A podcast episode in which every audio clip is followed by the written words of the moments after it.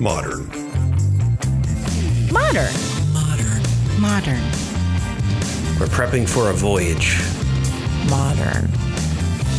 The force of an old fashioned equals whiskey mass times bitters acceleration. Why don't you make that a double? Modern Bar Cart. What's shaking, cocktail fans? Welcome to episode 143 of the Modern Bar Cart podcast. I'm your host, Modern Bar Cart CEO Eric Kozlik. Thanks for joining me for this remote interview episode where we prank call the best and brightest minds in the spirits and cocktail world and trick them into giving up their secrets for your personal gain. This time around, I hang out with my friend Aaron Knoll. He's a prolific writer, gin reviewer, and spirits judge, and his website, theginisin.com, offers a wealth of resources and data for gin lovers all over the world. He and I get into a ton of fun, nerdy gin stuff during our chat, but before we dive into all that, let's give you the chance to make yourself a drink. This episode's featured cocktail is the bijou, which is the French word for jewel, likely referring to the gem like colors of the ingredients, signifying diamonds, emeralds, and rubies. First published in Harry Johnson's 1880s Bartender's Manual, this libation has undergone a number of metamorphoses over the past century and a half. It's one of those drinks where you look it up on Google and every published recipe contains different proportions. And these moments really kind of get my blood boiling because I'm sitting here trying to give you all good, accurate information, and to do that, I have to wrestle with the sloppily documented work of the folks who came before me. Nonetheless, I've got some theories on how this drink should be made, so let's proceed. To make the Bijou cocktail, you'll need one ounce of gin, one ounce of green chartreuse, one ounce of sweet vermouth, and one to two dashes of orange bitters. We, of course, recommend our embitterment orange bitters. Combine all these ingredients in a mixing glass with ice, stir until they're well chilled and diluted, then strain into a stemmed cocktail glass and garnish with a brandied cherry and an expressed lemon twist. There's no consensus about whether to discard the twist or leave it in the glass, so follow your heart. The first thing to note is that this recipe that I just listed is taken directly from David Wondrich's book Imbibe, which is a pretty definitive resource on 19th century drink recipes. In his passage on the bijou, Wondrich notes that he took this particular formulation from the 1900 edition of the book, which is the second revised edition of the Bartender's Manual, originally published in 1882.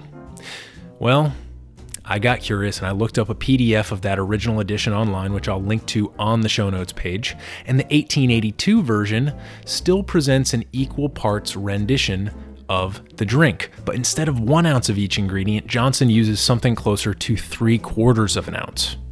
So, long story short, if you want to make a faithful version of the Bijou cocktail, use equal parts.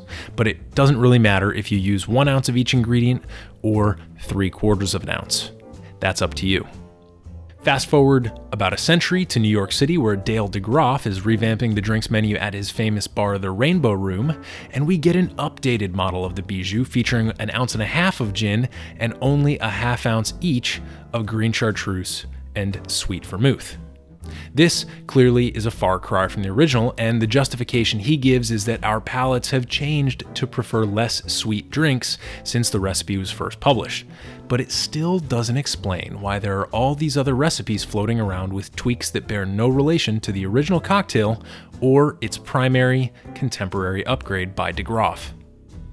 In the end, let's just tip our hats to the Bijou as a wonderfully complex cocktail where gin is supported by three of its most awesome cocktail sidekicks vermouth, chartreuse, and orange bitters. If you want to change the flavor profile of the drink, consider using some of the resources in this episode to find a new and interesting gin. But if you decide to change the ingredient ratios, please just do us all a favor and call your creation a riff on the Bijou so that we don't get our hopes up for an equal parts cocktail. So, now that you've got a gin-tastic cocktail with my little historical diatribe for added texture, let's turn our attention back to the interview. In this juniper infused discussion with gin expert, author, and spirits judge Aaron Knoll, some of the topics we cover include The story of how Aaron fell in love with gin at 3 a.m. at a dive bar in Buffalo, New York. How he developed his pentagonal and now hexagonal visual representation of gin flavor profiles. We then do, of course, a sample tasting using this visualization to demonstrate how to systematically break down the flavor profile of an actual gin in the glass. In addition, we chat about some of the contemporary trends in the gin world, how to distinguish a contemporary gin from a London dry gin from an old Tom gin, what trends Aaron is most excited about from his recent statistical analysis of consumer taste preferences, and much, much more.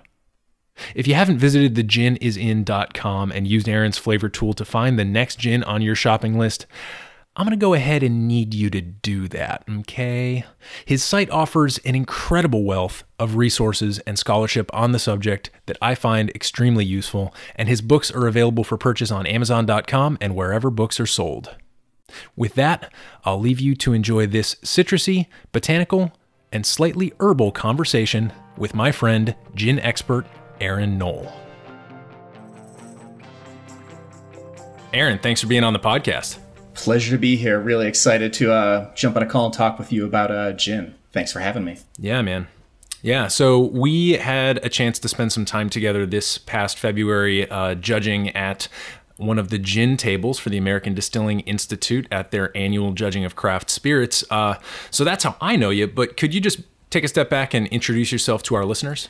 Sure thing. So my name's Aaron Knoll. I've been writing about gin kind of professionally for over 10 years right now. My website, uh, theginisin.com, is largely where I do a lot of my original work. I review gins, I kind of write about the history about gin, gin and culture, gin cocktails, and all that stuff and um, you know and so in addition to kind of writing about gin i write for gin magazine artisan spirit. I judge spirits with places like the american distilling institute. Been doing that for i think that was my, my maybe my eighth time right there. And it's uh you know it's a real delight to see the kind of diverse range of people and, and meet yourself there this year. So um, you know it's but um, you know I've been involved with gin for a little well over 10 years but um, it's you know it's kind of my passion and love. Yeah. So Gin is one of those polarizing spirits. Personally, it's my favorite spirit. Um, maybe maybe with like a really nice Calvados aside, but like in general, it's my favorite type of spirit for its variety. It's also one of my favorite cocktail spirits. Um, but it does tend to be polarizing, and people who our gin enthusiasts tend to have some sort of story about how they got into gin in the first place. So so what's what's your history with gin and why did you decide that this particular spirit was something that you were going to get into at a time when a lot of people were getting into things like bourbon? Right. I will admit I was on the other side of that polarized spectrum when this all began. If you go back to college, I thought gin was an old man's drink, not something that a college kid would ever drink. I just, and admittedly, I was incredibly naive. I had maybe had a little bit of gin once and said, oh, I didn't like it. It was, we went to this bar. So in college, me and my group of friends, we kind of had this little divey bar we went to. And one night, very late in Buffalo, last call is 4 a.m. So about 3.45, Pat the bartender, you know, takes care of me and my friends. And He's like, Aaron, this will settle your stomach before the cab ride home. And it was a gin and tonic, something I'd never had. However, what I thought was really amazing about this and what turned me on to it wasn't just that he made me a gin and tonic, but that Pat went to kind of the back of the shelf. He pulled out a bottle. I think it was Martin Miller's the first time I had it. So we're talking maybe this was maybe 2005, 2006. And he was able to talk about what you were tasting here. It wasn't just this is a gin and tonic. It was here's gin. Here's what it is. He he was more of a beer guy. He wasn't a real big gin fan, but he could talk really intelligently about several kinds of gin. So the next week I similar story, but this time I asked for gin and I think he broke out a bottle of Hendrick's and you know, he talked a little bit about the cucumber, the rose. I'm a real big proponent of, you know, not like education like classroom education, but that kind of like casual moment where you can catch a consumer and turn them on to something or just share something with them that they might not know because this entire path I've walked down would not have happened if not for a bartender who knew about gin and decided to share his knowledge with me. That inspired me and set me on this path. After that, I kind of was like, oh, I'm going to go to the store. I'm going to try what gins there are. There wasn't very many in 2006. This was probably pre aviation. Maybe DH Krahn was the big release, the big new gin that people were trying. And, you know, that's where it began. I'm forever grateful to Pat for that. And I think that, you know, bartenders really have a really important role in, you know, spirit education. There, that's the moment to catch people and kind of turn them on to something new. Right. Yeah. That moment of, um, you know, where you get to take advantage of somebody maybe not paying full attention to what they ordered and just maybe Right. uh, s- slip them the uh, the inverse Mickey, right? You slip them something that uh, wakes them up to a new experience uh, and kind of changes the way their brain is wired uh, when it comes to that flavor. Yeah, my barriers were reduced. Admittedly, I had a few drinks before that. I might have said, no, I don't like gin. But at that moment, the generosity, you know, I'm sharing you with this gin, you know, you know, on the house, this is your leaving, leaving sort of drink. But also it was, you know, my guard was down and I was willing to entertain something new. And, you know, I mean, I hate to say it, I'm, I think I'm an open minded person, but th- there might have been moments where I'd be like, no, my image is more important. I cannot be seen walking around the bar with a gin and tonic, you know? But, um, I, I am so glad. I'm forever grateful that that was that that was changed. So try something new. That's that's what I've that's what I've learned. Never say no to when a bartender is enthusiastic about something and wants to share. Yeah, totally, totally. So I am so excited to chat with you, partially because uh, fortuitously in the mail the other day, I received this beautiful little publication that you sent along, which is called the uh, 2020 Consumer Taste Preference in Gin and Botanical Spirits uh, Report for Distillers and Spirits Creators. So eventually, I want to maybe wrap up by talking about this, but but you've authored several other publications, uh, and then you've got this website, which is more than just a series of blog posts, more than just a series of gin reviews. It's actually a data aggregator and uh, so, so I was hoping you could talk both about your kind of like pen and paper, like the ink hardcover and Kindle publications, and then maybe transition to the continuing project of the website and then the data that that website yields uh, through people's various searching for the gins that they might want to try next. Certainly. You know, I think the easiest way to kind of all of this began a little bit earlier before I had any books out there where I had noticed there was a real big disconnect between how people you know, people at a bar were talking about the flavors of gins and how I saw distillers branding or positioning their gins, you know. So you still see it a lot today. I have a gin that has lavender, cardamom, ginseng, juniper, coriander, all the rest, right? And people would nod and say, okay, that's a really great, exciting story. But when they would have that gin, you know, say they're back at their table sitting with their friends, they'd be like, oh, this kind of tastes really floral, or this is a really hot gin. If you haven't tasted the individual distillates, right? If you don't know how lavender can come off a distiller or the variety of techniques a distiller can do to make it taste green and herbal or really floral and literal lavender perfume, you really I think people just didn't have kind of that language to talk about it and appreciate it. So, in an effort to kind of bridge that disconnect, because I don't think there was anything wrong with it. I don't think it's if you talk about the way something tastes as being herbal and spicy, that's fine. That's you and your language. So the goal was I began by creating this kind of visualization. And like I said, that's the framework for everything the books and the consumer taste report. So I noticed that people kind of, I want to say, kind of uh, were attracted to these five predominant characteristics, especially early in gin. They would talk about heat. Distillers hate this one, but this is the first thing that a novice drinker says about a spirit. Oh, that's really hot. It burns the palate. Or that, oh, that's really smooth. It doesn't. I found that that was something that people wanted to know, and there were people who loved it, and there were people who would avoid it. In terms of flavor, people would talk about, you know, cardamom is tasting kind of spicy. You would talk, people would talk about, oh, that's citrusy. People would say piney is a nod to the gin community. I replaced piney with juniper in my diagram. However, that's, you know, that has been a bit of a challenge because people taste pine and things like spruce in gin contribute to that juniper flavor, although it's really more piney. Um, Later on down the road, I noticed that as the distillers were being a little more diverse in the botanicals they were using in the presentations, there kind of emerged this new flavor profile, herbal. You started to get these spirits like um, Cardinal Gin, for example, really minty with kind of like that trigeminal menthol coolness in the palate. So I kind of added that. My pentagon became a hexagon later on, but the other thing I noticed in people's language, I should also just add this. I was a I'm a researcher and a designer in my side career. I design web products and I do that by studying how people engage with technology.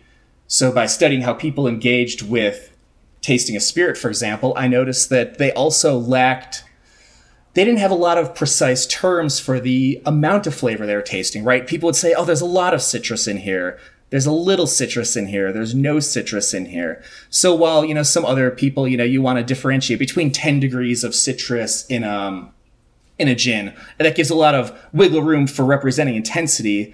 My goal was more to communicate to the how people were just discussing the spirit anyway. So a little bit of citrus was how they were saying it. So I created a visualization with only three degrees of flavor intensity. So if there's a little bit, you know, like that's a score of one. If there's some, that's a two. If there's a lot, that's a three. It's not as precise as others, but the goal was to just kind of communicate this to people in their everyday knowledge and say, you know, you might not like you might like this gin, you might not. I gave it 5 stars on my site, but it's really not about what I think about it in my opinion. It's really about finding that flavor of gin that appeals to you. You might like floral gin more than me. That's awesome. Maybe I pan those spice forward gins. Doesn't matter. If you know what you like, you could be a more intelligent gin consumer. So that was really the beginning of when I began kind of taking my, you know, tasting notes and this diagram out to a larger audience. Um, my first book I wrote was uh, The Craft of Gin. That was written with the American Distilling Institute. I did that with David T. Smith, a I think he was on your program not too long ago, gin writer from the UK and Gin Magazine and all that. We we met at um, at American Distilling Institute judging. I've met a lot of really great people through that, and we kind of collaborated to write one of like the first books that talked about American craft gin and kind of presented those you know tasting notes to a larger audience. Um, I expanded upon that in my next book, which was uh, published with Quarto, and that one is now in six language languages. That's Gin: The Art and Craft of the Artisan Revival. As a writer, the big secret is you don't get to pick the title for your own books. It's a mouthful. I would have loved to just call it Gin 300, but alas, I, I was uh, overridden on that. But um, the book has been translated. It's been quite successful, and that includes tasting notes from over 300 gins from around the world.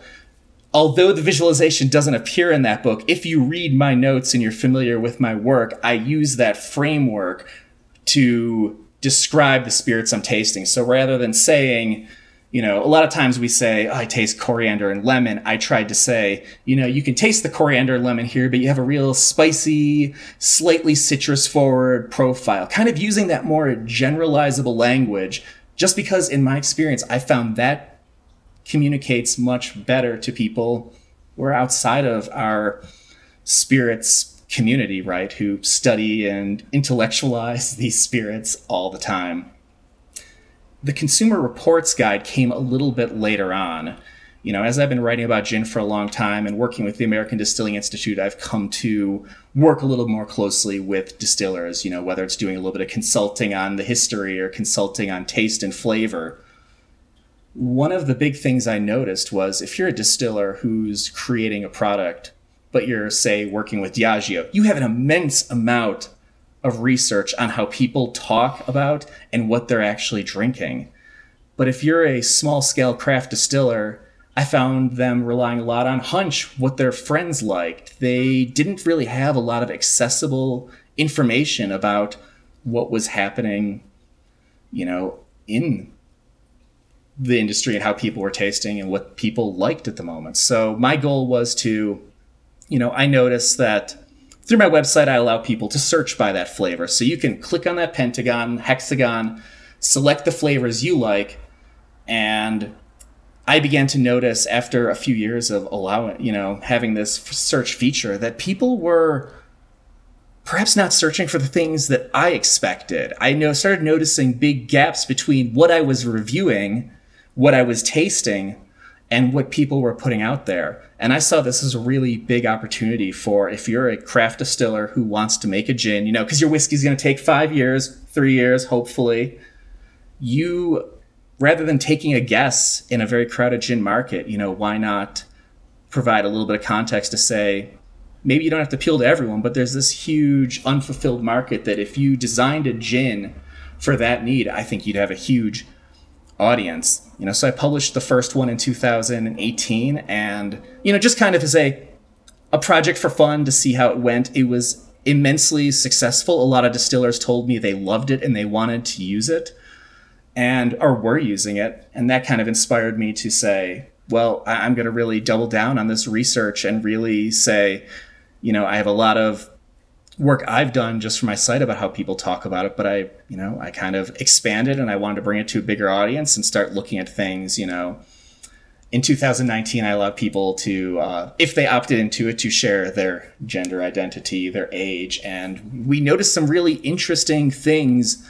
Some that affirmed, you know, kind of long held folk uh, reasoning, and other ones that, in my opinion, completely turned everything that I was told you know you make assumptions about you know what men and women drink uh, they just the data didn't support it. So it's really just about moving the industry forward and you know kind of inspiring bartenders and distillers to you know better communicate or to better understand the people who are on the other side of the you know tasting room table or bar. Yeah man. Wow. Uh there's so much to dig into here and i definitely want to actually do a little tasting here. We uh, in, in just a moment. I've got um, I've got some nice gin here, but mm-hmm. but first I, I want to talk a little bit about the hexagon. Uh, and I, I want to mm-hmm. give you my my thoughts on it because sure. The more I sit and think about it, and the more I play around on your site, the more brilliant I think it is from a design perspective and from a sort of knowledge sharing perspective. I think the issue that you identified was that people don't have language in many situations to describe exactly with a great deal of precision what they're experiencing in the flavor world. Um, mm-hmm. And, you know, based on the way that you've been talking about this hexagon, this data visual, or this, this flavor profile visualizer that you've built into your site, what you do is, is there's a couple ways to think about it from my end. One way to think about it would be almost in the same way that you look at like the Myers-Briggs personality test, right? The MBTI, it's got you've got these four kind of categories and you can be either you know, on one side of the fence or the other side of the fence in each category. So there's a four by two. And then in mm-hmm. addition to that, you can be weak or strong depending on like how far on either side of the fence you are. So that's a that's a that's a four by um, four by two by another one. So y- you're creating this with a very small number, like like a number of things you can count on your hands, and then simply by creating a couple of other little opportunity, little hooks for people to provide more information, you're creating this incredibly robust, but also incredibly simple way to very quickly communicate a ton of things about a gin's flavor profile. And if you think about the flavor of a gin, it's somewhat analogous to the personality of a person, you know? right. Um, I, I really love that. And the other way that I like to kind of think about the way that you visualize a gin flavor profile on your site is by thinking about how flavor works at the intermediate level of processing in the brain, in the olfactory cortex. So, for folks who haven't listened to um, episodes in the past where I've talked about this, basically what happens is you have all of these receptors in your mouth and in your nose And what happens is these receptors are basically zeros and ones. They're, they can either be activated or unactivated.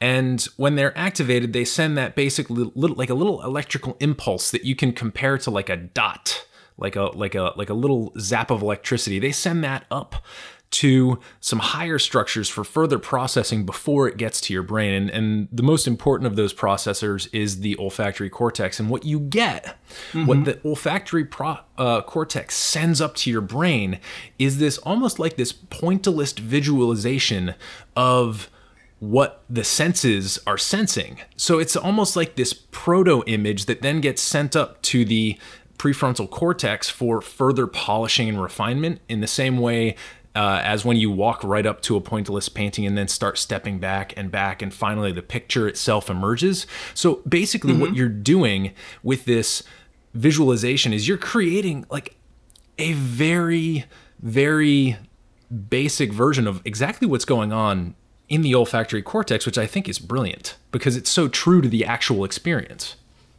Thank you so much for the compliment. I, I am flattered by uh, flattered and humbled by that. And I mean, but I think that's exactly right. I, I will also say I, I am a perfume nerd. I also really like geeking out about perfumes in a really not a professional way, but I think a lot of I think the first thing that when people are tasting, especially, is it blows their mind when I say most of what you're perceiving is retronasal olfaction. It is your sense of smell that we're really engaging with here. Your taste is sweet, sour, salty. You're probably only getting the bitterness of the ethanol from your your taste. People, I don't think we have a lot of deep understanding about what's actually happening when we eat. And so one, you have the taste, right? Very kind of binary, six, seven, five binaries, depending on who's uh, you're reading these days. A retronasal olfaction, olfactory sense is incredibly robust, and it's one of the few senses that they say that you can develop and hone and you can generate new cells as you get older. So if you say you are bad at your sense of smell is bad and you're poor at describing, the the hope is what I've read says that this is actually something you can develop and build more sensory receptors by merely trying. The third part about taste, and this is the one that I think distillers react to in my diagram, which is the trigeminal sense, right? The heat, the sensation of capsaicin and hot peppers, or the minty coolness. Um, that, that one of the big things I think, and why I will not take it out of my diagram, is I really it's such a core part of our sensory experience that when I think we get into the tasting, like that's something that I don't want you to hide or run from. I think it's really important to understand like how does the tannins maybe in an aged gin uh, change the way you are tasting something? And w- we shouldn't be running from it just because it's not part of the olfactory. It's part it is a holistic experience right here. So uh, you know and and I do really love geeking about like the sensory science that goes into this, right? Like tasting is fun, but it's also super humbling from an intellectual perspective because so much is happening and you're very it's very meditative. It's like self-observation at some level because mm-hmm. when that's happening in your in your brain you you're just kind of pausing and observing yourself. And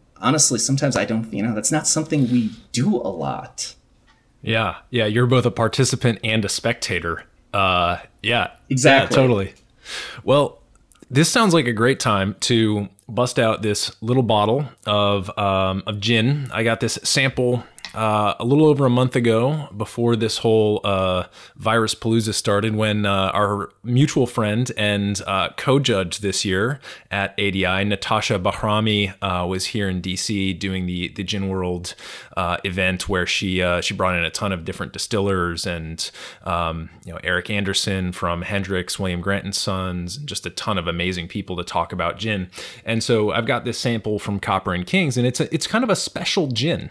It's it's a little different than a lot of stuff that, that you're gonna see on the shelves. So I figured I would let you walk me through a tasting of this using your method and then kind of kind of just take me through the six different indices um, and then uh, we'll we'll just talk about what we think about it. So i'm going to pour it right now. Maybe oh yeah fantastic. that, uh, has some sound going into the microphone right now.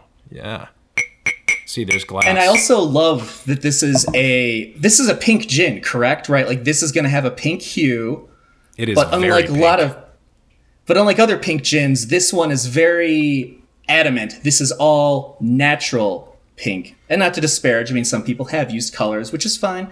Um, but uh, there is kind of this trend towards the natural in it. So first step I always do is, you know, exactly what you're doing. I kind of take a look at the spirit. I see, you know, is there any color to it, you know? And in this case, very, very clear color we're kind of getting.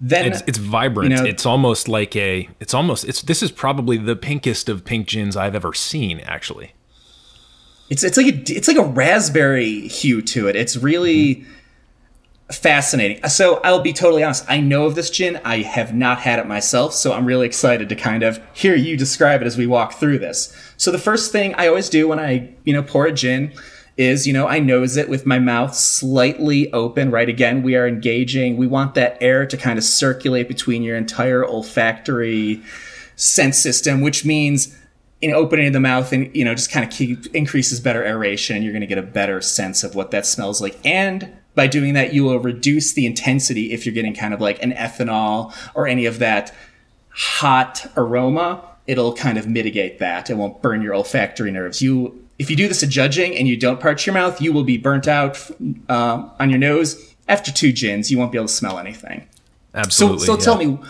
what, what are you smelling so far You know, I'm. It's it's funny, and maybe this is just the color speaking, but you do get a little bit of like a raspberry type. Uh, you get you get like a, a tart a tart red berry note to it. I do get the juniper, and and I'll be honest, like this is a little commentary for me. It- I don't know about you, but the first thing I look for when I'm nosing is juniper, um, and and that's you know I'm I'm looking for it, and I do find it on, at least on the nose. great.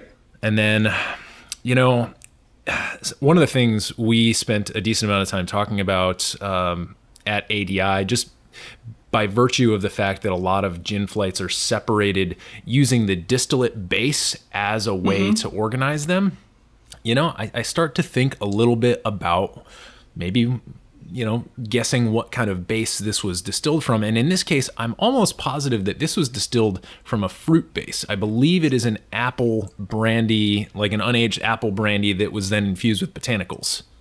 Yeah, and and I think looking, and I think that base is one of those things. We, I was going to get to that in a moment, but I like I always am really intrigued about the base because if you understand the base, it can it will radically shift what how how you approach what is in the glass because there are some characteristics of apple that I think some people are less a fan of. I think one one person I sat with at a, uh judging once is like, oh, there's like this appley funk to it, and I'm like, yeah, yeah, there is, but that's also there in a really good apple spirit, and that's kind of part of the charm. So I think to really appreciate concept, it is it is important to understand like what actually went into the bottle. At this point in the tasting, I think it's really great if you're kind of picking up on those things.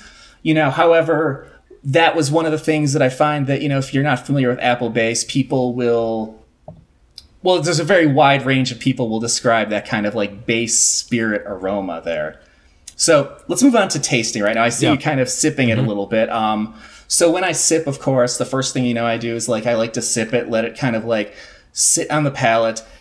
We spit at judging, but this is kind of controversial because if you don't swallow even the slightest amount, I think you kind of miss out on the really retronasal olfactory experience that the spirit will provide. So I only, you know, I focus on what I'm getting in my mouth, but I also like to think about how does that change? as It kind of goes down the back of my throat and kind of fades right there. So tell me a little bit about what you're uh, what you're tasting right now. Yeah, so I would say on the palate, this gin definitely displays a more floral quality than it does on the nose. Uh, on the nose, I was definitely picking up a lot of that bright fruit and uh, an apple for sure. And and now I'm definitely getting, uh, you know, it, it's got roses right on the label, so one would assume Yeah. there's rose in there. And indeed, the back of the label says there's rose.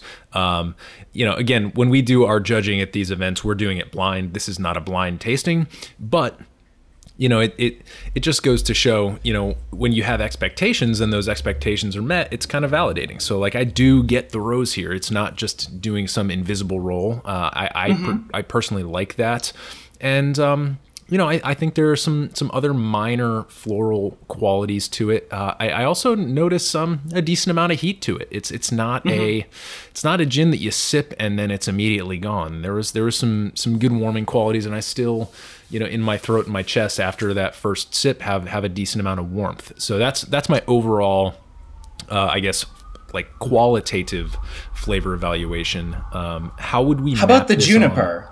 Oh yeah, the juniper. Yeah. How's that on a palate? Let me take another sip.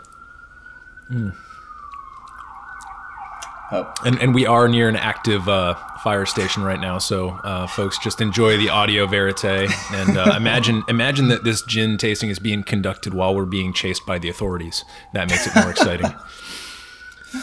Um, yeah, you know what the jun- yeah, and I think that's what I was missing. I think some of that juniper was the uh, the a, a little bit of those florals from the juniper also there, and, and this kind of brings me to something that was really interesting in the consumer taste report that you wrote, um, and you actually did some really good commentary on this.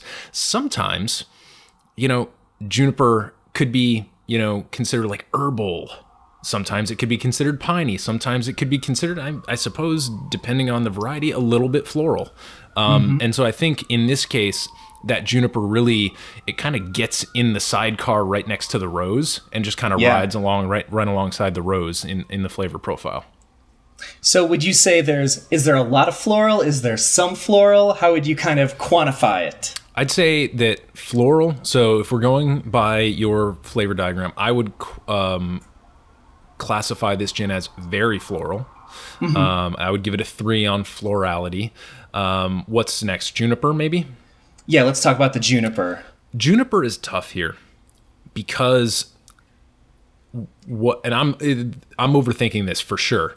But what I'm thinking is that this is probably a 2 on Juniper, but it tastes like it's a 1 on Juniper. And I think it's just that the Juniper was really really well handled.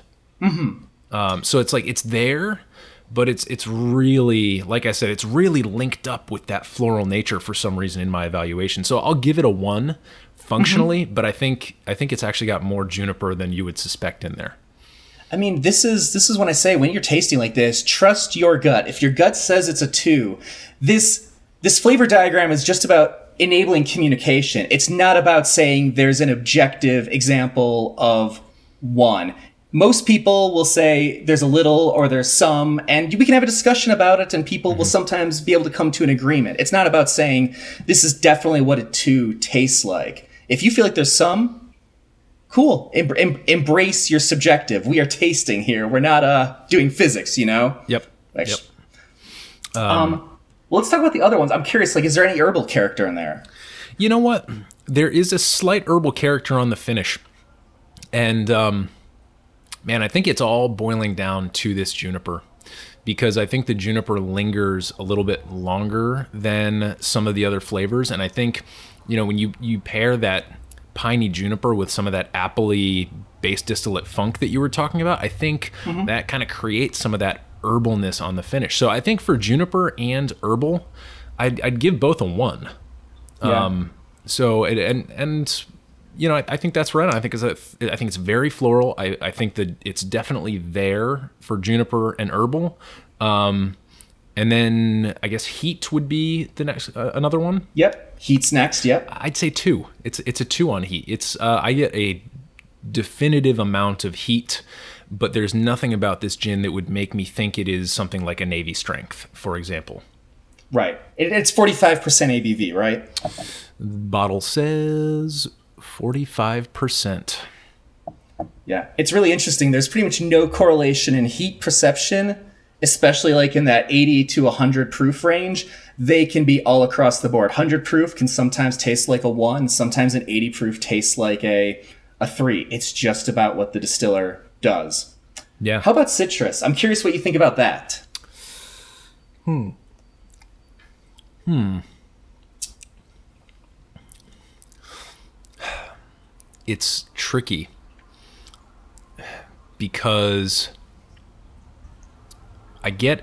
Well, let's let's talk about spice first, and I'll i I'll, I'll give you my, Okay. my my my citrus after the spice.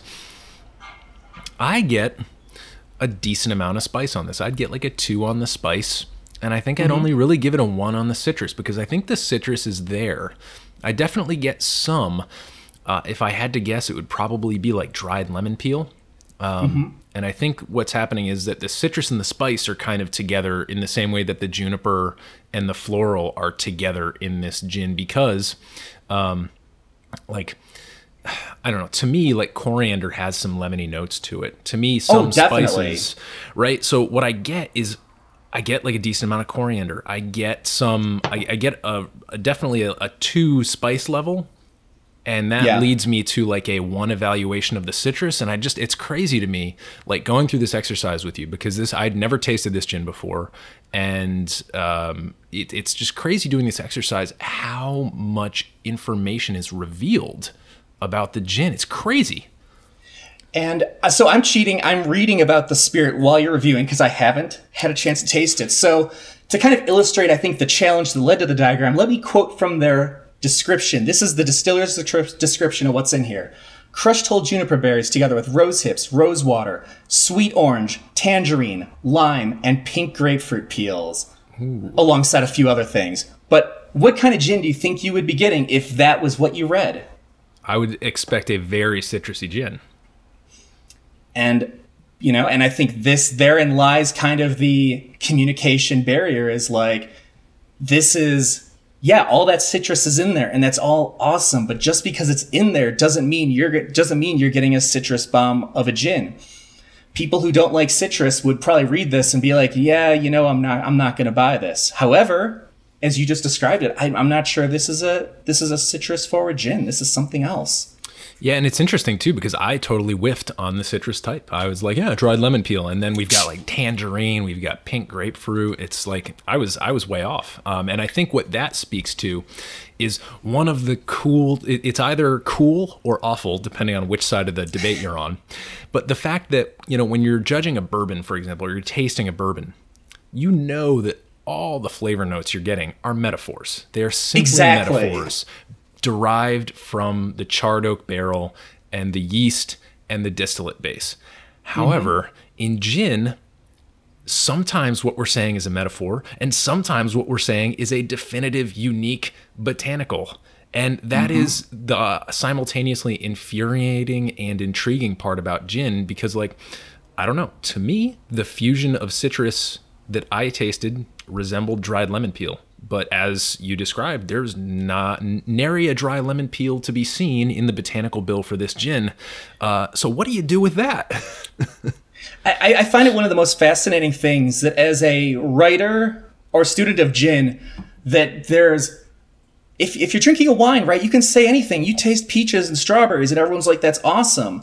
But if you say there's peaches and strawberry notes in this gin, sometimes like people or even like the distillers like you're wrong. There's none of that in there. Like we can be wrong in our tasting notes and i don't think that's entirely fair because we don't know.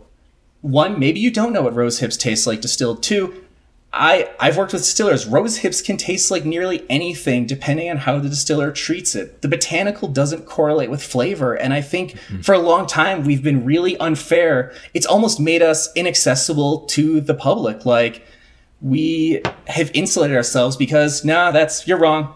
There's no strawberries in there. Sorry, come again. I, I just don't think that's the right approach. If you taste strawberries, that's fantastic, you know. And I think I think it can be illuminating to talk about what the distiller did, but you know, our tasting notes are fraught in gin and botanical spirits in a way they're definitely not in bourbon, for example, because of what you just described. I, I I found it one of the most interesting things, interesting disconnects as I've gotten more into the space. And when I first started out, like, was the worry of, you know, at ADI we write these notes to the distiller describing what we're tasting. It's one of the beautiful things about it is you don't just give something a 75. I call it like a love letter to the distiller. I'm like, you know, I'm saying, here's what I'm tasting. You know, here's some things I think you're doing really cool. It's why I love judging this competition. But I was petrified the first time I did it because I didn't want to be wrong. And if I tasted strawberries, I was like, eh, it's probably not in there. I'm just going to go on the safe side and say coriander, angelica, juniper. I mean, I, I was even I was even scared sitting at a table with David Wondrich and Audrey Saunders judging gin. Like that is really terrifying as someone who's just getting into it because these people are experts, have great palates, and and I didn't want to be wrong. But um, I, you know, I you know I think hopefully hopefully some of my work and hopefully the movement of the entire community, we've all gotten smarter about gin. I think we're getting to a place where it's okay to use, you know, perfume like language or bourbon like metaphors to describe this complex sensory system we're engaging here.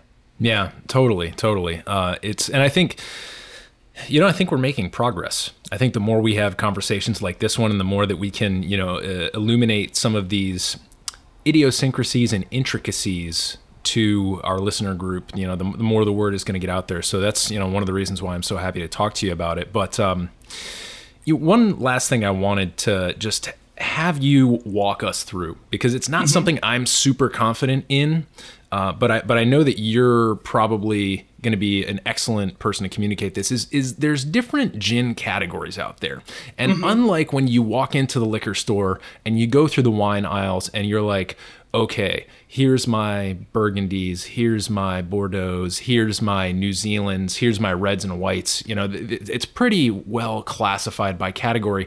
You walk up to a shelf full of gin, and there's no signs or divisions in general um, telling you what is a London dry style versus a contemporary style.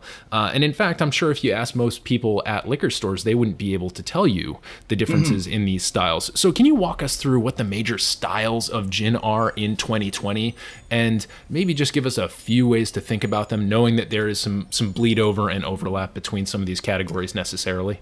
Oh, certainly. And it is. It is really difficult, I think, to look at a bottle on the shelf and know exactly what you're getting. And I think that's still one of the biggest barriers to turning people on to new kinds of gin or encouraging experimentation. So let's talk about what you see generally. London Dry Gin. Awesome. They've they've redefined it a little bit, but the key takeaway of London Dry Gin is you can have a gin like Opihr.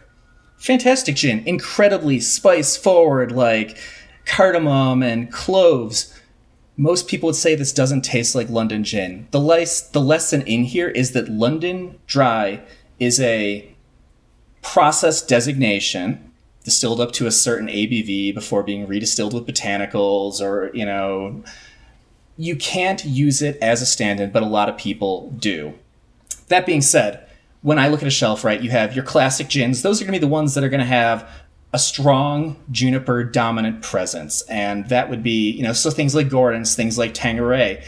Beefeater, I would say is leans classic. However, that kind of shows the blurry line between contemporary, which is juniper is present, say like the gin you just had. Right. However, other botanicals are kind of in the lead, like the rose hips and the rose notes you were getting. Those are contemporary style gins. Um, there was you know people tried to create like place-based designations. However you know you can make a contemporary gin in the heart of london. You can make a classic gin down in tennessee. There is no place that leads to a style. Though a lot of people it's very attractive to kind of create a terroir and a place-based style but we're not really there's no real proof that that exists.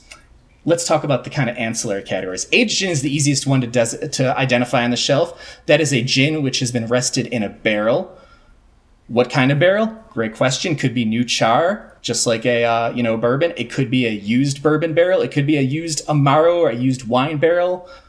This is where it can be a little unpredictable. And two, it could be rested for any amount of time. So a two-year one is going to have really rich, kind of almost heavy, overwhelming barrel vanillin sort of notes Whereas a lightly rested one is still going to be very botanical and, you know, might still have some of those uh, light citrus notes, which tend not to stick around in a barrel.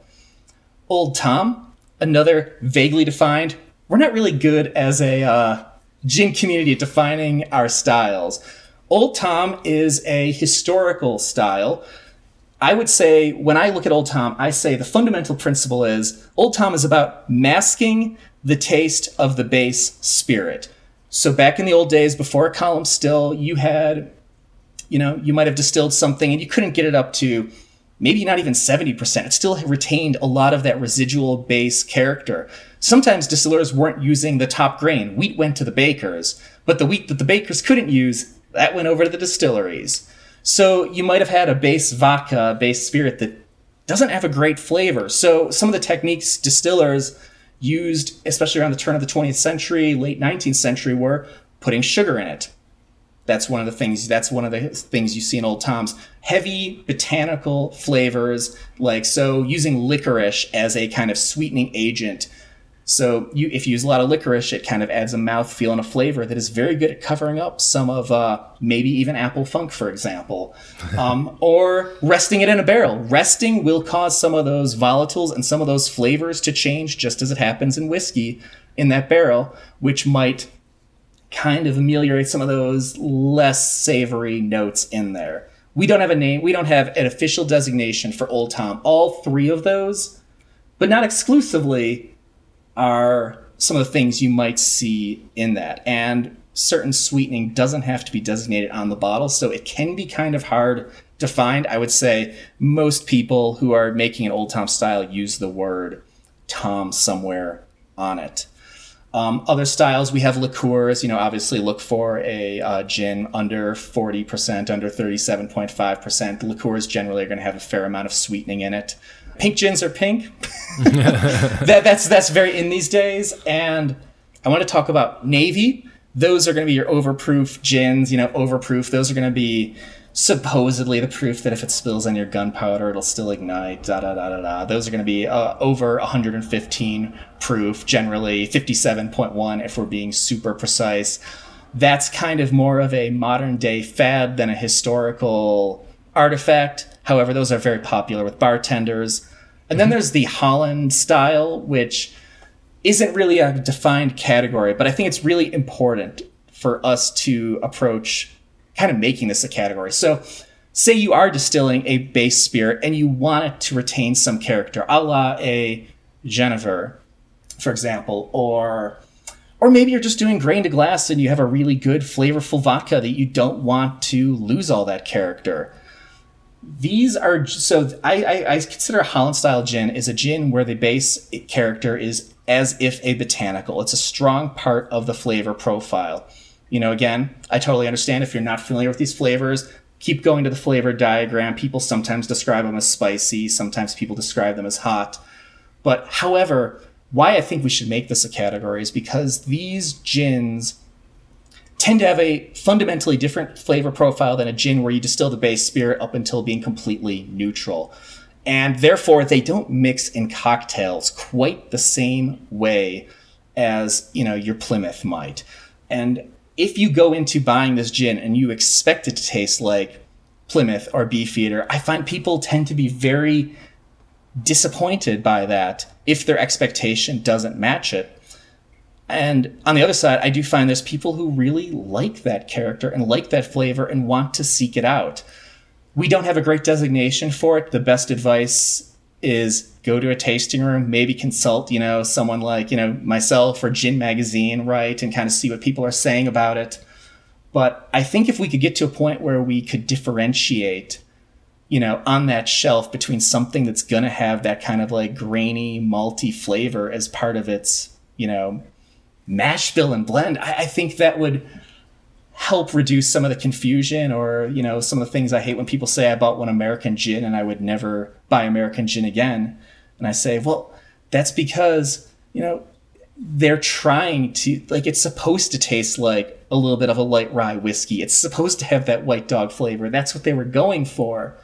But it's just called american dry on the shelf next to another american dry gin. So um, you know i don't like i don't want to increase regulation but i would like us to have like some more self-policing or transparency that makes these designations more you know transparent. But i mean i think you know the fact that i can't describe gin categories in less than like five ten minutes of descriptions is just a sign of like it's it is difficult even for experts to know what they're seeing when they look at a gin bottle on the shelf um, you know? So talk to your distillers when all of this virus nonsense is out go to your distilleries and taste with them talk to them I, I, think trying is really the best way um, at this point to learn to differentiate. You know, a lot of liquor stores will pour, you know, have like a small pour behind the counter and can tell you what it tastes like.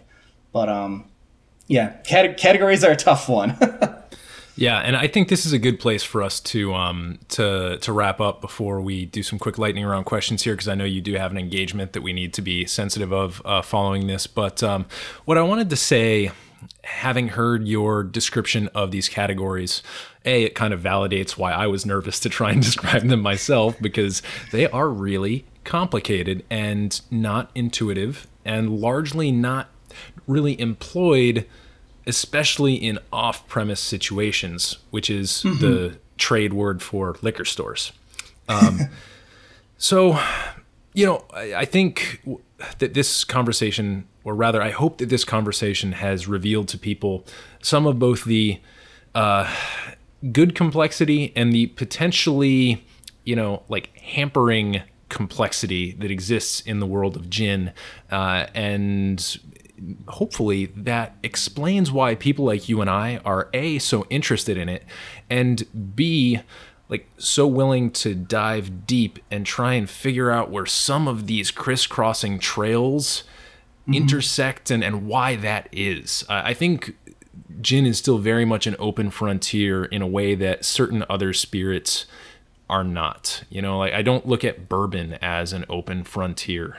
I look at rum and gin and agaves as open mm-hmm. frontiers. Uh, I look at you know uh, alternative distillate bases like rice and uh, a ton of like yes. Asian spirits that have not made it to the U.S. in in uh, any great quantity as open frontiers, but gin still holds a special place due to the inherent complexity of taking a spirit and then adding ingredients to it at any number of places in the distillation process. So I think that makes it really compelling to me, and I, I hope that as the weather continues to get warm and and uh, those those nice gin and tonics get more and more enticing here, that that folks will take this as a cue to to try to try newer gins and to try and uh, increase their their palate uh, or the number of gins that they run across their palate uh, and and hopefully you know you'll get some joy out of that, uh, in addition to some of the perplexing questions that we have encountered uh, simply in this short conversation. Yeah, it's it's a there's so much room for creativity, and I think that's why it's so exciting to me. You know, so I, I definitely hope that all of your listeners go out, try some new gins, and you know, discover for themselves what flavors what they like. You know, I think that's that it is a journey that you can go on with gin that's wholly unlike another category. Yeah. Yeah.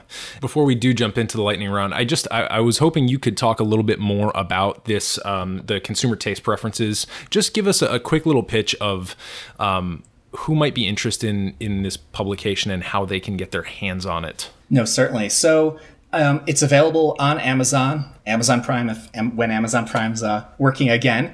And it, it's really, it was initially geared towards distillers and spirit creators, people who wanted to create a product and needed some lightweight market research about how people were talking about gin. However, I have found that, you know, people who are just into gin or bartenders have been messaging me saying that they have found it really useful for kind of helping them refine their language and how they communicate about not just gin, but you know, I say botanical spirits because you know we talk similarly about aquavits or you know I, people don't like what I say, but also flavored vodkas, for example. You know, I think one of the you know, if I would say one of the really interesting you know insights in this book is that um, you know it's not that and this is why I change it to botanical spirits, which is there is an immense amount of people searching for gins that have absolutely no juniper in it. And I find this, you know, rather than being, you know, some people might be existentially afraid, like, what does this mean for gin? And I think this just means that there is a rife, intelligent interest in what botanicals in a white spirit can do. And I think people are ready for experimentation. You know, if you're putting just juniper in there just to put on the gin shelf, okay, I get it. You don't want to be, that's, however, I, I think that this is a, this, you know, if I was looking at the next 10 years, what this says to me is there's a huge opportunity here for distillers, spirit product creators to, and, and, bar, and bartenders who are creating cocktail programs to design drinks and spirits that kind of meet this really, I'd say, latent need. I, I, you know, flavored vodka hasn't been traditionally filling this void, and I'm finding that people are coming to my gin website looking for what's a really good herbally citrus spirit that has no juniper in it. That was one of the most shocking insights to me, and I think that's you know, while there's plenty of insights in the book about what people who do like juniper are looking for, I think this is really that's the one that excites me about the future and the creative potential for this, the broader meta category of botanical spirits going forward. Yeah, and I, I uh, have gotten all the way through it. I underlined, I highlighted, I had a, a a blast just uh, you know completely tearing it up with marginalia and my own notes. um, but uh, you know, just what I found valuable about this before we jump into the lightning round here, a couple things. One, um, you have, have everything backed up by data. So this is all based on um, aggregated data from your website. So uh, first of all, from a robustness standpoint, this is probably one of the best resources available just because your sample size is so large. Anybody who has spent any time around statistics knows that the bigger the sample size, the more valid the results. And uh, you actually have a ton of tables and graphs and appendixes uh, where you actually visualize the data. And then you also uh, are you know rigorous enough to include things like confidence intervals. P is less than or p is equal to 0.05 like these things are important. And although most people might not be aware of how important they are the fact that you have these confidence intervals and the fact that you have these you know robust visualizations to me uh, is really valuable. It really helped me to understand what the data were saying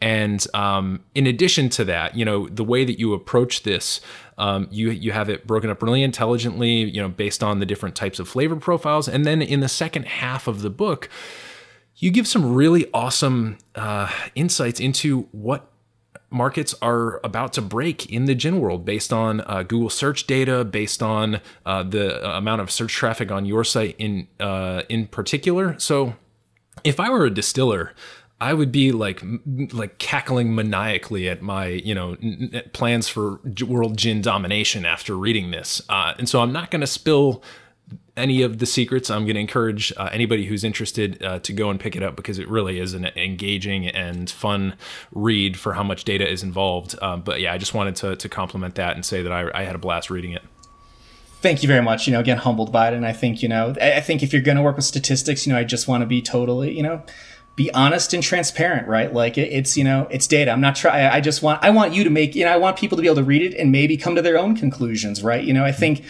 you know I provide my context, but uh, you know there's you might have a different experience, and I definitely want you to be able to bring that to this to a book like this, right? This is just to help you on your path. It's not to tell you exactly what to do, you know. So thank you yeah. again though for the compliments. Humbled by it.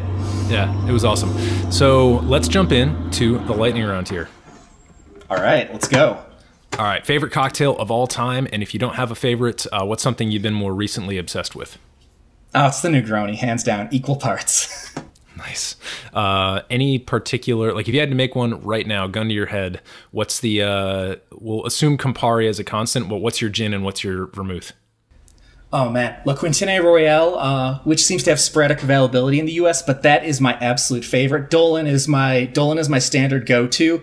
Um, you know, gin wise, I'm going to be honest. You know, if I'm uh, the triple juniper from uh, Never Never Distilling down in Australia, if you are a juniper lover, that distillery is absolutely killing it with every one of their products. I have a small bottle of their gin right now, and that is like my off the clock. I just want a Negroni to enjoy life sort of uh, gin right now. But I mean, I, I like a good juniper forward. Like even Gordon's is fantastic in a Negroni.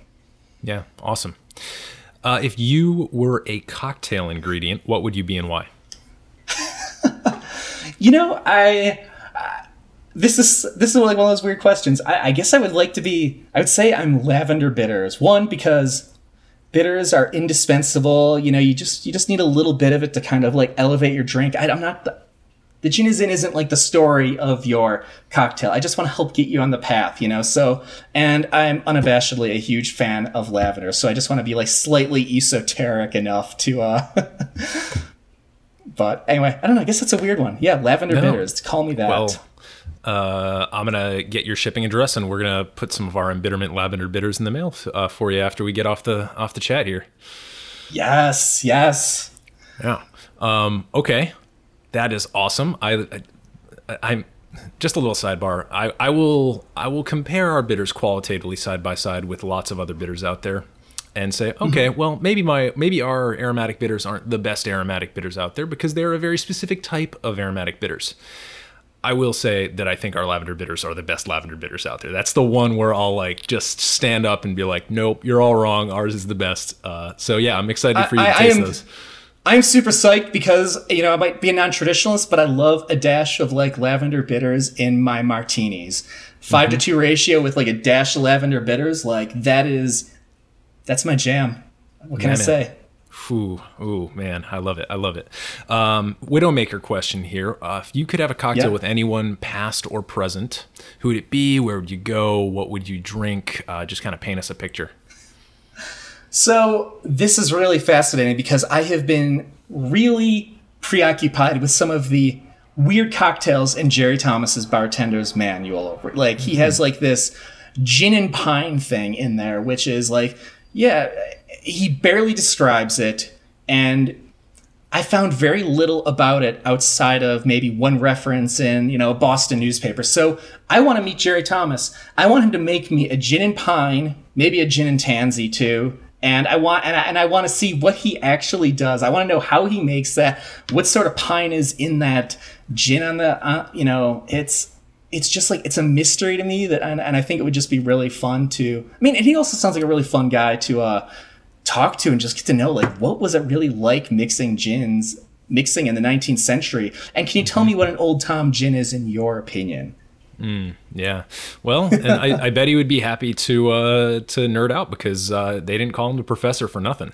exactly i think we i think we'd have some good discussions over that gin and pine Well, if you if you need to um, create a website uh, specifically dedicated to that quest, I think you would have to call it uh, in in light of the gin is in. You'd probably have to call it the pine is fine. yeah you know the the, the pun the pun the uh, the little like uh pun just kind of like has stuck with me forever. So the gin is in. What maybe i would have bought ginreviews.com had i actually been thinking at the time but i was like no no i'm cutesy. Gin is in. Yes. Oh no, yeah, there are certain there are certain domain decisions that we make early on in, in our, our careers that sometimes come back to haunt us later. But uh, no, uh, clearly it hasn't hurt your traffic all that much. So um, let's let's do the um, the kind of uh, like non-traditional stuff here. What is a traditional cocktail ingredient that you've never tasted and why? It's Amer Picon. I've never had it on its own, and I know it's widely available. I know a nearby distillery nearby to me in Denver was one of the ones to bring it back. And every time I see it, I'm like, oh, I just don't. I don't. I don't know why, and it baffles me. The moment you said that, I, I you know, the moment you say that, I'm like, yeah, it's Amer Picon, and I don't know why, but I, it's it's just like I should really just pick up a bottle and kind of.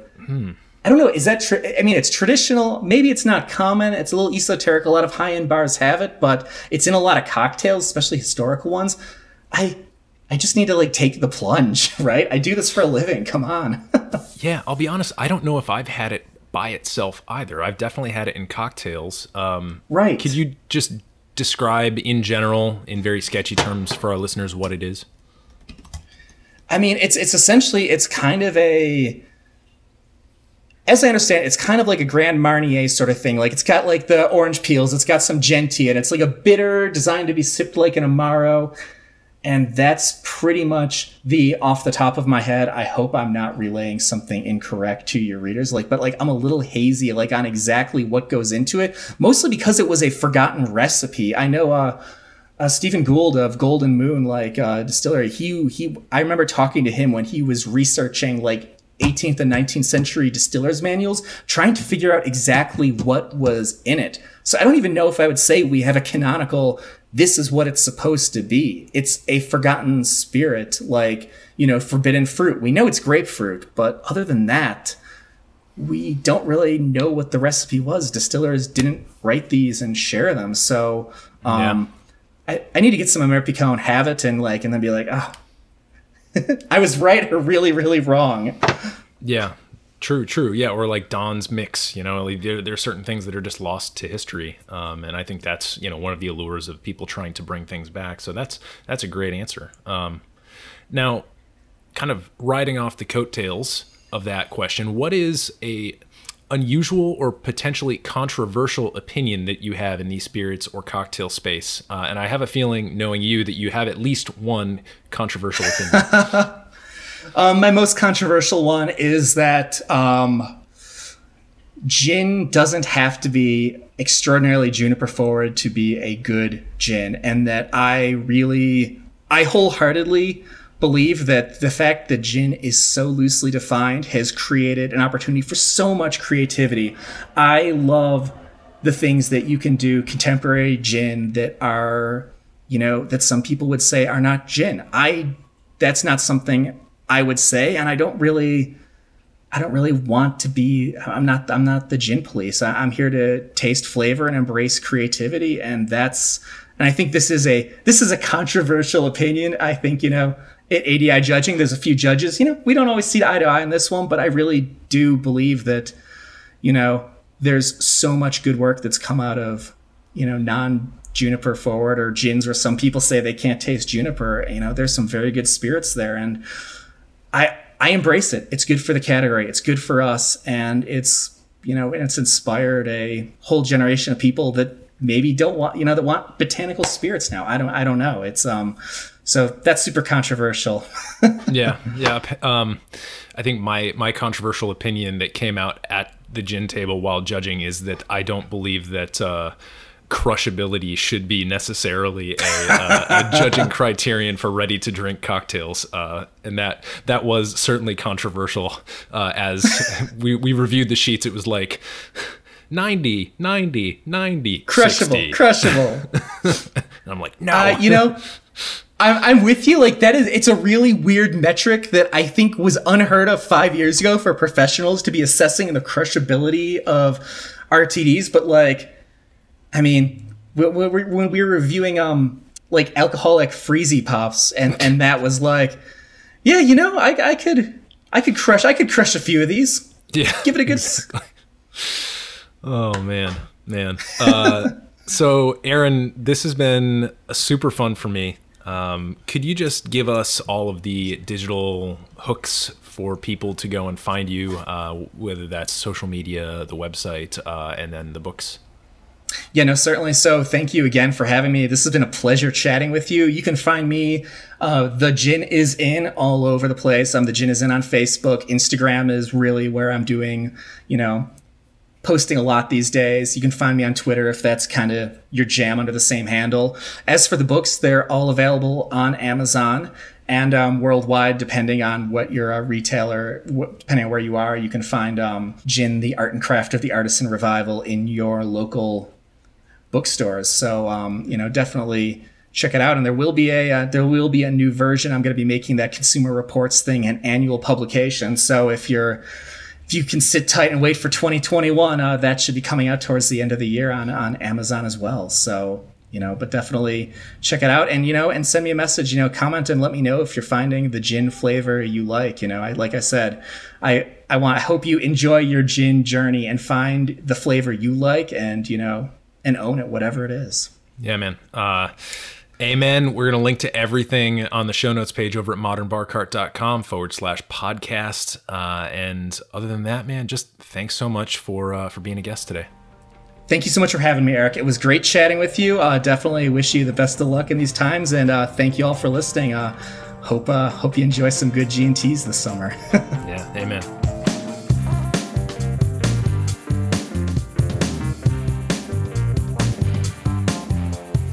Hey, everybody, thanks for listening. If you enjoyed this episode, there's two big things you can do for us here at Modern Bar Cart.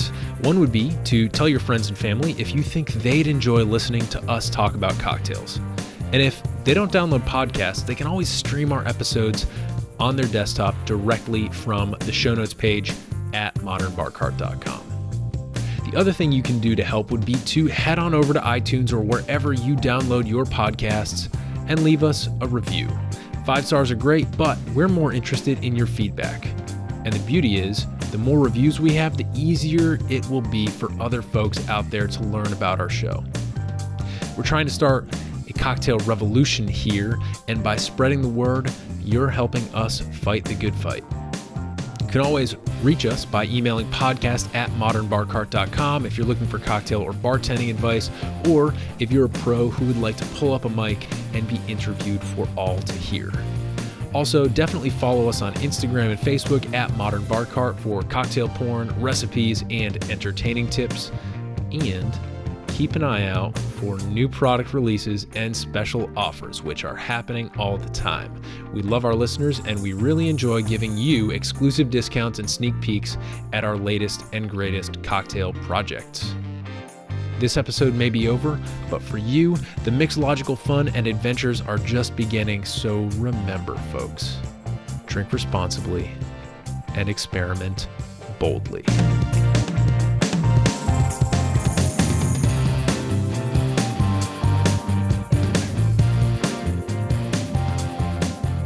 This episode was made possible with editing and production assistance by Samantha Reed, oodles and oodles of gin knowledge by Aaron Knoll and theginisin.com, and a little bit of interview magic by yours truly. This has been a Modern Bar Cart production, copyright 2020.